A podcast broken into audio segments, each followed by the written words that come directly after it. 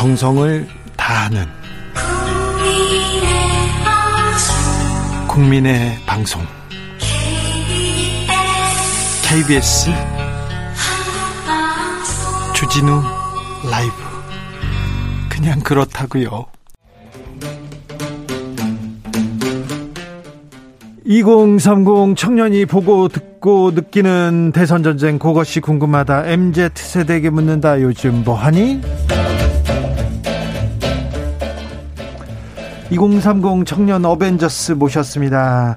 권지웅 위원장부터 소개 부탁드리겠습니다. 안녕하세요. 이재명과 함께하는 더불어민주당 청년선대위 공동선대위원장 권지웅이라고 합니다.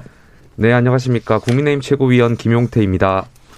네, 심상정 후보와 함께하는 청년정의당 선대본 부본부장 김정우입니다. 김정우 부본부장 오늘 처음 나오셨습니다. 네, 그래서 네, 어, 그래서 페널티는 없고요. 네. 우대 혜택 드리겠습니다. 네. 선거 운동 마지막 날입니다. 저 어, 선거 운동 어땠어요? 이번 선거 대선을 치르면서 좀 나한테 좀 인상적이었던 장면이 있습니까? 먼저 권지웅 위원장. 아, 저는 거의 뭐 300일 정도를 선거를 했거든요. 아, 그래요? 경선부터 시작하며. 그래서 음. 드디어 끝나구나. 정말 그런 어떤 개운함, 뭐 네. 기대, 뭐 이런 것들이 있고요. 네. 저는 뭐 좀 최근에 그 대구에서 그 한국 시민권을 가지신 분인데 그 베트남에서 넘어온 이주 여성분을 만난 적이 있었어요. 예. 근데 그분이 이렇게 이야기를 들어오는 정치인이 흔하지 않다, 거의 없었다 이렇게 말씀하시면서 자기가 상담했던 사례를 이야기해 주시는데 그런 게 좀 인상 깊었습니다. 제가 지역 돌면서 생각보다 한국 사회에 되게 많은 이주민들이 사시구나 이런 것들을 몸소 느꼈는데 그런 게 좀 기억이 남습니다. 김용태 최고는요? 네, 저는 지난 주말에 호남 지역을 가서 유세를 하고 왔습니다. 아, 유세를 해서 그런지 목소리가 예. 쉬었네요. 목포와 정읍 그리고 순천을 다녀왔는데요. 네. 거기서 인상 깊었던 것이 호남 지역에 저희가 과거에 어, 잘못한 부분도 있었지만 이번 선거에서는 호남 분들이 많이 저희를 지원 지지해 주시고 또 저희한테 이제 엄지도 이렇게 척 하고 싶고 또 2번도 많이 보여주시고 하셨거든요. 과거에는 저희가 유세차를 세우지도 못하고 비판도 많이 받았던 지역이라고 하는데 이번 선거에서만큼은 많은 국민들 그리고 또 호남 분들께서도 저희 국민의힘의 진정성을 믿어주시고 또 지지를 보내주시는 것 같아서 굉장히 저희도 더 진정성 있게 다가가겠습니다. 네. 김정우 본부장님께서는요? 네, 저희 심상정 후보 함께 다니다 보면은 뭐 아무래도 특히 여성 청년들 같은 경우에 이렇게 포옹을 한다거나 하는 정도로 강한 지지를 주- 보여주시는 분들이 워낙 많이 많이 계시고요. 또 남성 청년들 같은 경우에도 뭐 손가락으로 이렇게 숫자 3을 보여주면서 이제 지지를 표현해 주시는 분들이 점점 늘어나는 게 많이 보입니다. 그래서 어, 많은 분들 지금까지는 또 숨어 있는 표들도 있었겠지만 또 내일 남은 선거에서 많은 지지 표현해 주시기를 부탁드리겠습니다. 김정우 본부장님. 네. 옛날에 정의당 심상정 후보가 가지 않습니까? 그러면 더, 더 뜨거웠어요. 네, 뭐 어쩔 거야? 네. 그래도 하루하루 뜨거움이 늘어나고 있으니까요. 더 네. 열심히 마지막까지 뛰겠습니다. 알겠습니다. 네. 유세 막바지입니다. 막바지인데, 어, 어제 또 민주당 송영길 후보 큰, 큰 일이 있어가지고. 어, 그, 네, 어, 피습이라뇨, 이런 시대. 송영길 후보가 아니라 송영길 대표입니다. 대표. 네. 아, 피습이 있어서 참 놀랐어요. 네, 깜짝 놀랐습니다. 그 제가 그 신촌 유세에 같이 있었는데 그 보통 시민들과 인사를 나누는 과정에서 갑자기 그런 일이 벌어졌고 그 자리에 계셨어요? 네네 피가 뚝뚝 떨어질 만큼 상황이어서 그러니까 되게 뭔가 공론장에서 자기 의견을 말할 수 있어야 되잖아요. 그리고 안전하다는 느낌이 있어야 더 자신 있게 자신의 어떤 처지를 이야기하게 되는데 그런 것들이 되게 위협받는 느낌이었습니다. 그래서 그러니까. 사실은 이건 민주주의 자체를 좀 후퇴시키지 않나 이렇게 되고 생각하고요. 근데 이것과 조금 다른 일이지만 사실 국민의힘 지지 자분들이 국민의힘 유세장에서 세 차례나 다른 이견을 가진 사람들을 폭행하는 영상들이 있었어요. 근데 국민의힘에서는 아무런 제지를 하지 않았죠. 저는 이런 부분은 되려 국민의힘 지지자분들에게도 되게 위험한 공간을 만드는 거다 이런 생각이 들었습니다. 김용태 최고도 굉장히 단호하게 반대하는 부분인데요. 네, 저도 네. 뭐 권중 위원장님 말씀대로 폭력은 당연히 있어서는 안 된다고 생각하고요. 민주주의에서 자기 의견을 표출할 수 있지만 그것이 폭력으로 인해서 한다면 저는 절대 있어서는 안 된다고 생각합니다. 네. 아, 다만 어, 황교익 씨라든지 민주당의 정치인들, 국회의원분들께서 어제 사건의 그 실태를 알지도 못하고 백색 테러라고 규정하면서 마치 국민의힘 지지자가 어, 송영길 대표를 테러했다고 이렇게 말씀하신 거에 대해서는 저는 경악스러웠고요. 그래도 다행히 여론에서 그 가해자였던 분이 민주당 지지자였던 걸로 이제 어, 추론이 되어서 좀 이런 것들이 빨리 어, 해결될 수 있어서 좀 음. 다행이라고 생각하고 있습니다. 네. 좀 선거를 치르면서 좀 눈살을 찌푸렸던 그런 장면도 있었습니까? 김정우 본부장님? 대본하고는 여기는 전혀 상관이 없어요.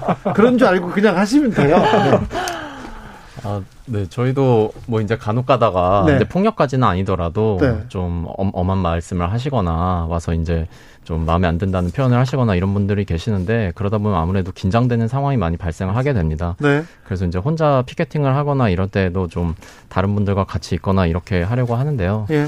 뭐 저희 정의당도 당연히 그 어떤 상황에서도 정당과 지지를 떠나서 그 어떤 폭력도 있어서는 안 된다고 생각하고 있습니다. 아무튼 정의당 여성의 지지세가 좀 다른 당보다는 더강 하니까 네. 오늘 세계 여성의 날이기도 하고 해서 네. 물어봅니다. 자, 국민의힘 이준석 대표가 여성의 투표 의향이 남성보다 떨어지는 것으로 나오고 있다. 이 얘기에 대해서는 어떻게 보십니까? 어, 그러니까 이런 이제 젠더 갈등을 계속 부추기는 이런 분열의 정치를 좀 제발 좀 이제는 그만했으면 좋겠는데요. 어, 여성들이 지금 투표를 얼마나 어느 당에 할지는 내일 이제 투표함을 열어봐야지 그 데이터가 나올 것으로 생각이 되고 저는 많은 여성 청년들 여전히 그 그동안 당했던 많은 차별과 고통 속에서 이제는 더 이상 이 대한민국 이대로 가면 안 된다는 의사를 투표로서 표현해 주실 것이라고 보고 있거든요. 그래서 이러한 발언은 어 대단히 어네 문제가 있는 발언이라고 생각합니다. 좀 이어서 저도 보면 사실 뭐 어떤 걸 근거해서 말씀하시긴 하셨을 것 같은데 사실은 여성이 투표장에 안 나왔으면 하는 마음이 있지 않았을까 싶고요. 제가 보니까 19대랑 18대 대선을 보면 여성들이 더 투표하셨어요. 아, 지금껏 네. 네. 그리고 그렇습니다. 이제 선관위 이제 유권자 조사를 보더라도 거기는 성별로 구분되어 나오지 않기 때문에 제가 볼 때 그런 어떤 마음을 담지 않았나 싶고 왜 그런 마음이 들었을까라고 했을 때 저는 지금 국민의 힘에서 되게 일관되게 여성 혐오적인 것을 아주 가까이에 두고 이야기를 해오고 있었습니다. 최근에 공약집에 여성 혐오 밈이 들어갔죠. 그러니까 공약집에 여성 혐오 밈이 들어간다고 하는 건 사실 어떤 한 사람의 실수라기보다 그 시스템 자체가 그걸 용인했다라고 저는 보여지고요. 그것 말고도 구조적 성차별이 없다고 계속 누차 후보께서 이야기를 해오시고 있고 그리고 이제 여가부 폐지 공약으로 마치 청년들이 겪고 있는 문제가 여성들을 위한 제도 때문에 발생한다는 어떤 착각을 만들어 일으키는 이런 조치들이 어떤 반발을 불러 일으키 고 있고 그것이 두려워서 이런 이야기를 하지 않았을까 싶습니다. 김용태 할 말 맞습니다. 글쎄요, 저는 여성 인권을 강조해오던 민주당이 과거에 권력형 성범죄가 일어났을 때 민주당이 조직적으로 피해자를 피해 호소인이라고 규정하고 자당의 권력형 성범죄를 옹호하기 바빴던 민주당이 이제 와서 여성 인권을 운운한다는 것 자체가 저는 내로남불이라고 보이고요. 근데 김용태 네. 최고위원님, 이 지금 여성의 투표의 의향에 대해서 묻고 있는데. 그러니까 또 그것도 말씀드리겠습니다. 네. 예. 저는 계층이나 젠더를 어떤 네. 이해하기 위해서 그분들 어떤 성향을 이해하기 위해서 분석하는 거는 전 괜찮다고 생각하지만 네. 뭐 그런 의미에서 이런 발언을 했던 것 같은데 과연 어 그것이 아니고 표를 유도하기 위해서 젠더를 갈라치기 하고 하는 것은 정치권에서 지양해야 된다고 생각합니다. 네. 예를 들면은 그 인터넷 방송에서 유시민 전 장관 나오셔서 1번 남, 2번 남 나누시면서 1번 남은 무슨 찐따 어, 점권이다 이런 표현을 쓰셨던 것 같은데 저는 이거야말로 정치권이 정말 어, 남녀 갈라치기를 한다고 보고 있고요. 오늘 손혜원 전 의원님 어, 뭐 영상을 이상한 주술 영상 같은 거 올리시면서 어, 1, 1번 남을 찍으면 이, 아, 아니죠. 그, 이재명 후보를 찍으면 1번녀들이 뭐 좋아해 줄 거예요, 사랑해 줄 거예요, 이런 표현을 하셨던 것 같은데, 저는 이거야말로 민주당이 젠더를 이용하고 갈라치기 하는 거 아닌가. 저는 정말 경악스러웠습니다. 오늘. 저는 근데 그런 건 구분해야 될 건데, 유시민 전 장관 지금 민주당에 소속되어 있다고 보기 어렵고요. 전혜연, 아, 손혜원 전 의원도 마찬가지라고 봅니다. 근데 지금 제가 방금 말씀드렸던 건 캠프 내 공식 공약 집에 대한 부분이었고 그리고 후보가 직접 이야기 하고 있는 거예요. 그러니까 민주당 주변부나 민주당에 몸담았던 사람들이 하는 말이 아니라 지금 국민의힘 후보가 사실 성차별이 존재하고 성격차가 존재하고 있음에도 불구하고 그건 절대 구조, 전혀 구조적이지 않다라고 무언가 문제를 호도하면서 여가부 폐지를 주장하고 있다는 것 자체를 좀 지적해 드린 겁니다. 저희 후보께서 구조적 성차별이 없다고 말씀하신 것에 대해서 여러 차례 해석을 다시 말씀드렸는데 그 발언이 구조적 성차별이 없다고 말씀하신 것이 아니라 이제는 개인의 관점에서 보자고 말씀하신 거였거든요. 그러니까 피해자가 남성일 수도 있고 여성일 수도 있다는 것이지 이것을 과거에는 구조적이었다는 것을 여성의 어떤 여성이라는 이유만으로 남성이라는 이유만으로 물론 과거에 불평등이 있었고 차별적인 인식이 있었고 그것을 부정하는 것은 아니시거든요. 근데 이제는 좀 바꿔서 이분들의 어떤 개인의 관점에서 불평등의 격차를 해소하자 이런 말씀이셨어 가지고 오해 없으셨으면 좋겠습니다. 근데 이제 예를 들면 평균적으로 여성들의 시간당 임금이 낮은 문제 그리고 임원에 들어가 있는 비율이 낮은 문제, 정치권에 진출하는 비율이 낮은 문제, 이건 어떻게 설명되는 겁니까? 만약에 구조적인 게 아니라면 여성들이 능력이 없어서 그렇다고 설명하실 겁니까? 그러니까 반대로 말씀하시면 네. 여성이기 때문에 더 장, 그런 비율이 높고 한 부분도 있지 않습니까? 사회 지표를 보면. 그런 건 또 어떻게 설명하시는 거예요? 그러니까 예를 들면 어떤 교사의 경우에는 지금 음. 여성들이 많이 있죠. 어, 절대적으로 많죠. 네. 근데 이제 그 부분은 예를 들면 육아를 하기 위해서도 안전한 직장이고 그러니까 많은 여성들이 지원했고 어떤 과정을 통해서 지금 현재 여성이 많죠. 근데 그것과 별개로 시간당 임금 이런 문제는 사실은 구조적인 어떤 격차나 그걸 만드는 어떤 제도적 상황이 없다라고 하면 이거는 여성들이 평균적으로 능력이 없어서라고 설명하는 게 되는 건데 정말 그렇게 생각하시는 아, 아니라 과거에는 그러니까 말씀하신 대로 과거에는 저희가 여성의 어떤 인권이나 신장에 있어서 구조적인 불평등이 있었다고 저희 후보도 말씀하시잖아요. 과거에는 그럴 수 있는데 이제는 남녀 간의 어떤 공정한 경쟁이 이루어지고 있고 지금 자라나는 학생들 보면은 굉장히 공정한 경쟁 속에서 자라나고 있잖아요. 제가 지금 말씀드린 그러니까 앞으로는 이제는 구조적 관점에서 볼 것이 아니라 이것을 개인의 관점에서 좀 봐야 될 필요가 있다라고 후보께서 강조하시는 것이고요. 근데 제가 지금 말한 건 다 지금의 이야기입니다. 그러니까 그, 그분들 과거에서 이제 성장해 오셨던 분들이잖아요. 네. 사전 투표소 앞에서 만난 20대 여성들이 우린 대선에서 배제됐다 이런 기사가 나왔던데 이거는 어떻게 해석해야 됩니까? 김정우 본부장님. 어려운 거는 왜 나만 시켜? 이렇게 생각하시면 네, 맞습니다. 네. 그러니까 지금 두 분 말씀하신 어, 문제에 있어서 저는 당연히 사회적 구조적인 문제 현재 진행형이라고 보고 있고요. 네, 네, 그럼요. 네, 그것에 대해서 뭐 권지웅 위원장 말씀에 동의하는데 20대 여성들이 본인들이 배제되었다고 생각하는 이유는 이런 문제에 대해서 일관성 있게 이야기해왔던 후보가 저희 정의당 심상정 후보 말고는 없기 때문이라고 보여집니다. 아 그래요? 예, 그래서 더불어민주당의 이재명 후보 또한 이제 선거를 목전에 두고 네. 이제 부랴부랴 급하게 20대 청년에게 표를 얻기 위해서 페미니즘에 대한 많은 이야기를 하시고 계신 거 뭐 반가운 일이기도 하지만 좀 더 일찌감치 그런 정책을 더 많이 이야기해 주시고 또 국민의힘도 마찬가지로 여성 정책에 있어서 좀 더 어, 과감한 모습들 보여주셨으면 어땠을까 하는 아쉬움이 남습니다. 알겠습니다. 팩트 체크는 하고 넘어가겠습니다. 이준석 대표가 여성의 투표량이 남성보다 떨어지는 걸로 본다고 했는데 어, 역대 대선에서 여성의 투표율이 높았습니다. 18대에서는 74.8%가 남성이 투표했는데요. 여성은 76.4%였고요. 19대에서도 0.9% 아니죠. 1.1% 여성 투표율이 높았다는 거 얘기합니다. 오늘 여성의 날에서 여성 문제를 조금 더 얘기해야 되겠습니다. 윤석열 후보의 페미니스트 발언 굉장히 큰 논란이 됐는데 요거 어떻게 보셨어요? 김용태 최고위원. 그 저도 이 기사의 전문을 제가 지금 파악하지 못하고 있어서 좀 네. 말씀드리기 조심스러운데 제가 지금 이 자리에서 말씀 김용태 최고가 모르는 것도 있습니까? 이 기사 곤란한 거 아닙니까? 예, 네. 나온 것 같아서. 네. 어, 저는 그렇게 생각합니다. 저희 후보께서 여성 인권 신장을 반대하시는 것도 아니고, 예? 저희 후보께서는 여성이 안전한 대한민국 그리고 어, 성범죄와의 전쟁을 항상 꾸준히 선포하셨던 분이니까 네. 여기에 대해서 이 관점에서 해석을 하시면 될 것 같습니다. 알겠습니다. 저는 약간 이게 캠프 자체가 되게 좀 부실하게 운영되고 있었던 한 예가 아닌가 싶어요. 그러니까 이게 서면 인터뷰였는데 네. 그럼 캠프에서 보낸 걸 가지고 이제 인터뷰를 실은 건데 그것이 나중에 좀 공론화되니까 아니라고 이제 한 거예요. 후보의 서면 인터뷰가 이렇게 허술하게 나갈 수 있는가 싶고 최근에 또 여영국 정의당 대표께 두 번이나 이제 임명장을 보냈잖아요. 그러니까 한 번은 좀 뭐 실수다.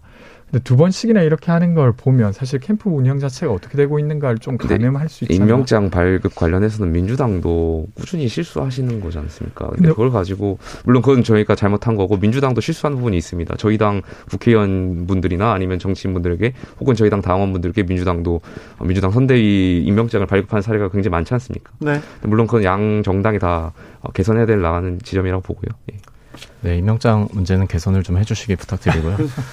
어, 페미니스트임을 그 말씀하신 거는 저는 이제 더 이상 좀 후보자들이나 정치인들이나 뭐 일반 시민분들도 본인이 페미, 페미니스트임을 밝히는 거를 두려워하지 않으셨으면 좋겠어요. 아, 그러니까요. 그게 네. 뭐 잘못된 겁니까? 네, 그러니까 페미니즘이라고 하는 게 그 어떤 성별을 가진 사람도 차별을 받아서는 안 된다. 그 일반 시민들 대다수가 동의하고 있고 상식적으로 이야기할 만한 부분임에도 불구하고 내가 페미니스트이다 이것을 이것을 당당하게 이야기 하지 못하는 그런 사회적 분위기 좀 바꿔야 된다고 생각을 합니다. 그러니까 저희가 결국에 다 청년이고 결국에 저희가 싸워야 될 것은 기회 공정과 관련해 가지고 뭐 운동권 세력이든지 이분들이 가졌던 기회 공정에 비해서 저희가 계층 간의 어떤 어, 불평등에 대해서 논해야지 자꾸 정치권과 언론이 젠더의 갈라치기를 하는 것 같아서 저는 이런 건 좀 안타깝다고 생각합니다. 특히 줄여나가야 된다고 생각합니다. 아, 저도 그 동의하는데, 근데 그것을 그 운동장을 계속 만들고 있는 주체 그 운동장을 중에... 민주당이 만들고 있지 않습니까? 아, 그러니까 저는 예를 들면 민주당이 권력형 성범죄 잘못했다고 생각합니다. 그리고 2차 가해 문제 잘 풀지 못했던 거 사과드리고 싶습니다. 근데 그렇다고 해서 이 갈라치기 운동장을 민주당이 만든다 이렇게 보기엔 저는 어렵다고 생각해요.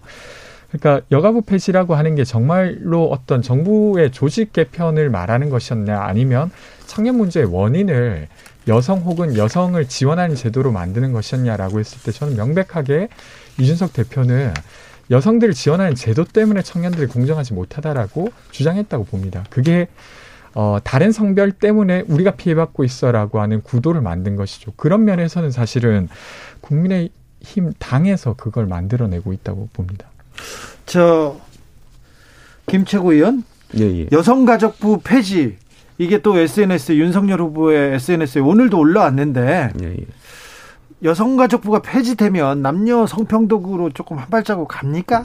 그러니까 과거에 여성가족부가 잘못했던 부분도 있고 네. 그 여가부가 실질적으로 남녀 차별을 더 극대화시켰던 부분이 있지 않습니까? 네. 이런 부분을 과거의 정권에서도 못 해결했으니까 네. 이번에는 물론 여가부가 갖고 있던 어떤 기능들을 어, 기존의 어떤 부처로 다 이관시키고 네. 좀더 합리적인 방법을 제시한 거기 때문에 저는 어, 좀 해소할 수 있는데 다가갈 수 있다 이렇게 보고 있습니다. 정의당에서 얘기를 이어가겠습니다. 뭐 저는 계속해서 이거는 이제 그 남성 청년들의 표를 얻기 위해서 계속 이런 대단히 위험한 발상을 이야기하시는 거라고 생각이 들고요. 저희가 이번 대선에서 좀, 어, 너나 할 것 없이 성평등을 향해서 더 한 발자국 나가자. 이런 경쟁을 해야 되는 시기라고 생각을 합니다. 최근에 20대, 30대 여성들이 페미니즘에 대해서 대단히 목소리를 많이 내고, 어, 사회 변화를 그런 내는 이야기들이 굉장히 많이 폭발적으로 일어나고 있는데 거기에 정치권이 전혀 이제 기능을 못 하고 있는 거거든요. 그래서 굉장히 유감스럽게 생각합니다. 제가 알기로는 근데 여성들도 여가부 폐지를 더 원하, 그러니까 그 찬반을 여성도요? 예, 그렇게 알고 있는데. 그렇죠? 제가 이제 요 남녀노소 다 여가부 폐지를 찬성하는 걸로 알고 있습니다. 그러니까 보통 이제 보통 시민들에게 어떤 정부의 부처라고 하는 건 크게 효용이 없습니다. 그래서 대개의 경우 그 부처가 있어야 되냐고 질문하면 보통은 그 부처가 꼭 필요하다고 생각하지 않는다 이렇게 나오는데 저 요 며칠 그 엠번방 문제를 처음으로 공론화했던 박지원 씨랑 계속 유세를 다니고 있어요. 네. 정말로 많은 사람 많은 여성들이 그러니까 예를 들면 성범죄를 겪었을 때 여가부의 도움으로 어떤 삶을 지속할 수 있었다.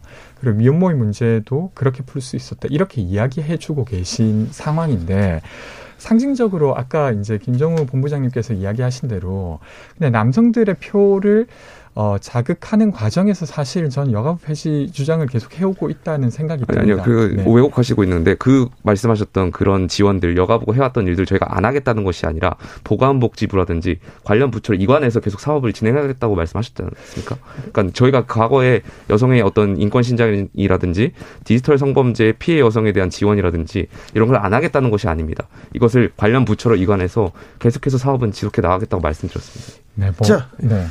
2대 남에 대한 공약 그건 집중된 것 같아요. 서로 또각 후보들이 이대 남에 대해서는 어떻게 하겠다 이렇게 목소리를 높였던 것 같은데 이대녀의 투표도 중요한 것 같습니다. 자, 새 당에서 이대녀를 위해서 2030 여성들을 위해서 자 표심을 표심의 마지막으로 한마디씩 할 기회를 드리겠습니다. 먼저 권지웅 아, 민주당입니다. 아, 그 사실 민주당이 갑자기 선거 때만 이렇게 한다라고 하시는데 사실 이재명 후보가 경기도지사 시절부터 디지털 성범죄 근절 센터를 만들었고 그것을 보고 박지원 씨가 함께 하게 되었습니다. 그러니까 갑자기 한 거라고 좀 보시진 않았으면 좋겠고요. 네. 이걸 저희가 이제 전국적으로 확대하려고 하는 게 있고 전 조금 다른 이야기를 하고 싶은데 연대관계 등록제라고 하는 것을 도입하려고 공약한 바 있습니다. 그게 뭡니까? 이게 뭐냐면 보통 지금 동거하는 경우가 많이 있어요. 꼭 결혼까지 안 하더라도. 네. 근데 그 동거하더라도 전혀 법적으로 인정받지 못해서 2인 가구 혹은 3인 가구로 네.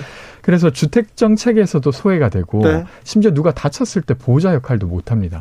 근데 이런 부분에 있어서 물론 남성 청년들도 당연히 관심이 있을 뿐만 아니라 특히 혼자 살고 있는 여성 청년들에게도 많이 관심 있는 부분이라서 이 부분 이야기 드리고 싶습니다. 국민의당 국민의 네, 네 저희는 힘입니다. 그 그렇죠 저희 국민의 힘입니다. 네. 네. 그 청년 보좌역들 중심으로 해서 여성 정책 TF팀을 저희가 구성해서 어, 계속해서 발굴하고 있었고요. 이 TF팀에서 발굴했던 정책 중에 하나가 그 가달실 국가에 대해서 좀 지원을 확대하자에 대한 논, 그 이야기가 있었습니다. 그래서 어 그 이 보험 혜택을 남녀 모두에게 다 더 넓게 혜택이 가능할 수 있도록 하게끔 하겠습니다. 네, 정의당임 네, 저희 정의당 사실 지금 이 자리에도 남성 넷이 앉아서 계속 여성 정책에 대해서 이야기하는 게 좀 아이러니하긴 한데 강민진 위원장 어디 갔어요? 네, 강민진 대표가 오늘 아니, 뭐 남자들도 여성 네. 정책을 아, 네, 그렇죠. 그렇긴 한데 이제 그 그런 것으로 대표적으로 저희는 볼 수 있듯이 정의당의 많은 여성 청년 정치인들 활약을 또 하고 있고요. 네. 그리고 차별금지법을 대표로 해서 어, 여성을 포함한 모든 성별과 성 정체성에 관계없이 차별을 받아서는 안 된다라는 일관적인 주장하고 있고 안타깝게도 이제 작년 말 까지 그 법을 통과시키지는 못했지만 어, 저희는 뭐 20대 여성뿐만이 아니라 모든 성별이 차별받지 않아야 한다고 동의하시는 성평등을 향한 어, 의지를 갖고 계신 대다수 시민들에게 저희 정의당 심상정 후보 꼭 지지해 달라고 말씀드리고 싶습니다. 그렇습니까? 마지막으로 개인적인 거 물어볼게요. 누가 이겨요? 누구 그 다니면서 분위기가 있었을 거 아니에요. 자, 국민의힘으로 가보겠습니다. 당연히 저희는 저희 윤석열 후보의 안정적인 정권 교체가 가능하다 판단하고 있습니다. 아니 그 당 말고 아니, 뭐 개인적으로 예 추세 저도 분위기 뭐 당협위원장을 맡고 있지만 네. 저희 당협에서 많은 시민들과 이야기를 해봤더니 저희 후보에 대한 압도적인 지지가 높습니다.